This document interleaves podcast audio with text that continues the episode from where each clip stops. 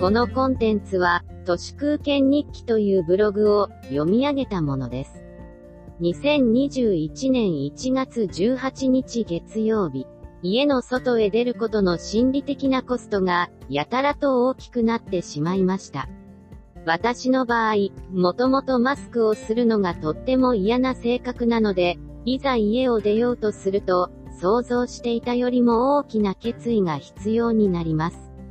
雨の日に外に出なければならない時の決意と、そんなに変わらないかなと思います。傘を差すのとマスクをするの、私には同じくらいかったるいです。それでもえいっと外へ出ても、私の場合、目的地がほとんどありません。行きたい場所がないので、最近はひたすら歩いて、どこへも立ち寄らずそのまま帰ってきます。唯一立ち寄るのは、歩いて行ける近所の野球場で、観客席に座ってポットに入れてきたコーヒーを飲みます。選手のいない空っぽの球場は、妙に落ち着きます。マスク、メガネ、エアーポッツの煩雑さにも慣れました。スマホは iPhone だと、指紋でロック解除できないので、Android ばかり使います。しかし外へ出るのが億劫な最大の理由は、知らない人を意識するのが、とてつもなくだるいのです。街のあらゆるストレンジャーに注意を向けながら歩くのは、知らず知らずのうちに、ぐったり疲れます。コロナ禍前は、外へ出るときに、知らない人のことをほとんど意識してなかったのが、コロナ禍後の今は、外出イコール、知らない人との不確実な接触への警戒心が立ち上がります。人間は社会的な動物だとはいえ、ほとんどの他者を空気のように無視しているから、やっていけてるのです。すれ違う知らない人の、有害無害を無意識にチェックしている自分に気づきます。ナンバー数とその他の存在感のバランスが、逆転とまでは言いませんが、知らない人の存在を無視できなくなりました。それが、やたらとかったるいのです。知らない人を、ないものにできないことの、精神的な負担ってどれくらいあって、長い目で見てどんな影響を人に与えるのでしょうか。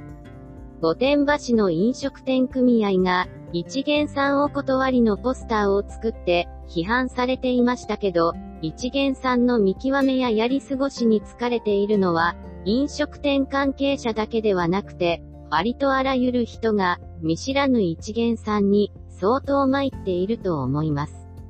さらに言えば、見知らぬ人の何を警戒しているかといえば、それは口元なわけで、おそらくはこんなに知らない人の口元を見に行くなんてこと、今までほとんどありませんでした。他人の口元が見えすぎて疲れる、これが外出する時のめんどくささの本質なのだろうと思います。知らない人を強く意識してしまうことがいい加減もう嫌なので、私の場合は大体家にいると言っても過言ではありません。これからは、いやおうなく他人と向き合わなきゃならないお仕事の人気度が下がるかもしれません。人と出会うのが好き、とか言えた時代が懐かしい、そんな遠い目になりそうです。最近ではラーメン屋にも牛丼屋にもまるで行かなくなってしまったのは、知らない人の口元を実はものすごく気にしている自分に気づくのが嫌だからです。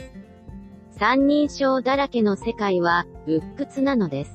ジョン・レノンのアイソレーションという曲の歌詞に、僕らはみんなのことが怖い、太陽が怖い、孤独、というのがありますけれど、太陽も他人も同じくらいよくわからない怖いものです。